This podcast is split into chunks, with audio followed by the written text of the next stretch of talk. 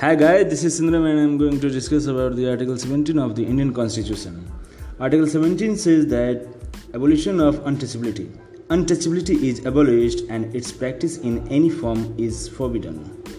The enforcement of any disability arising out of untouchability shall be an offence punishable in accordance with law. I repeat Article 17. Under Article 17, abolition of untouchability is provided. Untouchability is abolished and its practice in any form is forbidden. The enforcement of any disability arising out of untouchability shall be an offence punishable in accordance with law.